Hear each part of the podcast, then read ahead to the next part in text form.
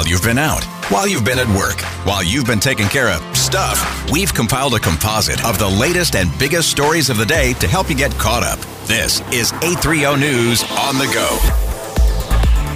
With Wednesday's 830 on the go, I'm Lindsay Peterson.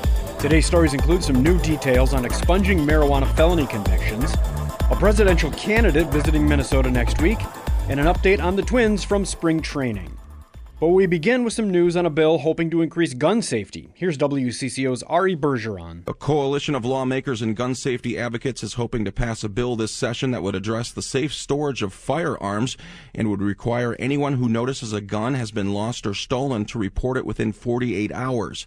Monica Jones's 17-year-old son was accidentally shot and killed after a 15-year-old friend found a gun and brought it over to her house. The gun was not properly stored locked, or secured. There was no report that was made that it was lost or stolen. Safe storage of the firearm that was brought into the home could have saved my son's life. The group Protect Minnesota says an average of 117 people die from gun violence each day, including 569 Minnesotans in 2022. The Hennepin County Attorney's Office is announcing its first ever expungement clinic that'll take place one week from today in North Minneapolis. The expungement clinic aims to expedite the expungement process for adults with felony convictions in Hennepin County. Justin Terrell with the Minnesota Justice Research Center says 450 people attended a similar but separate expungement event held just a couple of months ago in North Minneapolis. Some people came as far as the, from as far as Duluth, and that's because expungement clinics are not only a resource. Um, but a pathway towards gainful employment, better housing opportunities, and also education. The Hennepin County Attorney's Office says individuals could see their records sealed within three months through their expungement program. Being able to expunge your record is really about reclamation uh, reclamation of your life, reclamation of hope, and reclamation of a path forward. Mark Fry, News Talk 830 WCCO. A bipartisan effort at the state capitol in St. Paul to address the state's lack of affordable housing. Sometimes I could barely afford food. Kamasa Dur shared what it was like living on the street and how difficult it is to find affordable housing in Minnesota. She joined lawmakers to highlight a bill that would help create more missing middle housing. Today is the day that we're going to begin working on fixing the housing market. That's Republican Representative Jim Nash. He says he and other Republicans support the bill that would, in the end, create more housing options by overriding local government's control of zoning. The League of Minnesota Cities says it undermines the abilities of cities and their residents to make their own decisions about zoning and land use that are best for their communities. Susie Jones, News Talk 830 WCCO. COVID is still rampant. Last week, it was the seventh killer in the country. University of Minnesota COVID researcher Dr. Mike Osterholm spoke with Chad Hartman today and is encouraging people to keep up with their vaccinations and to take Paxlovid if infected.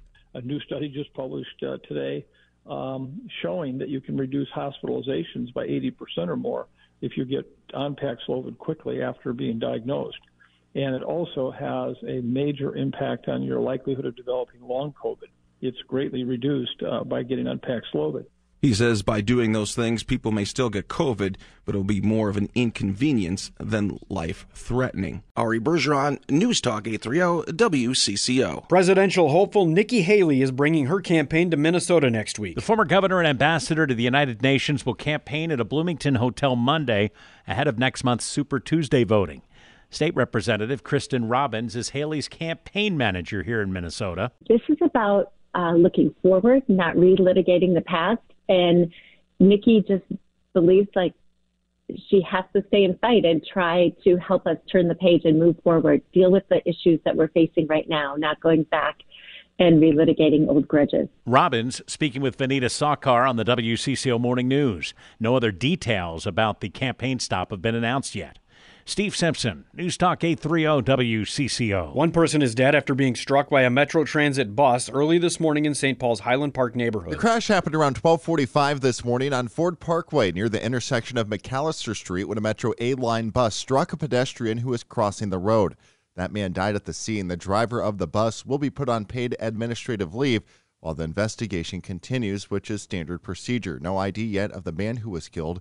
The crash comes three weeks after an 11 year old boy was fatally struck by a Metro Transit bus in Brooklyn Park. Mark Fry, News Talk 830 WCCO. An update on a St. Paul homicide from WCCO's Ari Bergeron. The Ramsey County Attorney's Office has charged a 17 year old with murder in the shooting of a 16 year old Savage boy in St. Paul's North End earlier this month. Investigators say Calvin Sin Sui was found shot in the abdomen near a home in Western Avenue North February 10th. He had been in the hospital since then but died earlier this week. The suspect was arrested and placed in the Ramsey County Juvenile Detention Center. Sui's death marks the third homicide of the year in St. Paul. I'm Steve Simpson. Minnesota and Iowa nursing home workers announcing that they're going to go on a one day strike next month to draw attention to a lack of movement in a number of contract negotiations. The workers are members of the Service Employees International Union. President Jamie Gulley says they've really not recovered since the pandemic. Overworked and frankly underpaid. The staffing shortage in nursing homes is compounded by the fact that wages are so low that we're unable to recruit new people into the industry. And this is resulting in schedules that are unpredictable and, and, frankly very difficult for families. Seven nursing homes in the Twin Cities will be affected by the strike, which is slated for Tuesday, March 5th. Finally, today, WCCO's Jason DeRusha is live in Fort Myers for Twin Spring training all this week. He spoke to Twins executive chair Joe Pohlad about free agents that could potentially be available. We know there are a handful of big name free agents still mm-hmm. uh, being shopped around. Would there be flexibility in the payroll to to pull the trigger on a on a big name, big deal? Um, you know, I don't think that we ever really turned down. Uh, uh, no. Yeah. No. And, and and the the reason I say no is just because um, we're going to live pretty much where we're at right now. Um, but what I will say about uh, some flexibility is, you know, when when Derek and his team um, think that there's a the right opportunity in front of us, we don't live hard and fast by a specific number. Um, that said, and you can always not, add by subtraction. Also, I mean, if something came up where you thought it would improve exactly. the team. That said, we're not going to go out and spend $30 million on a player right now. The Twins open spring training this Friday against the University of Minnesota, a game you can hear right here on WCCO Radio. Thanks for listening to 830 on the go. You can find each day's on the go and all of our podcasts at WCCOradio.com or by downloading the Audacy app. I'm Lindsey Peterson, News Talk 830 WCCO.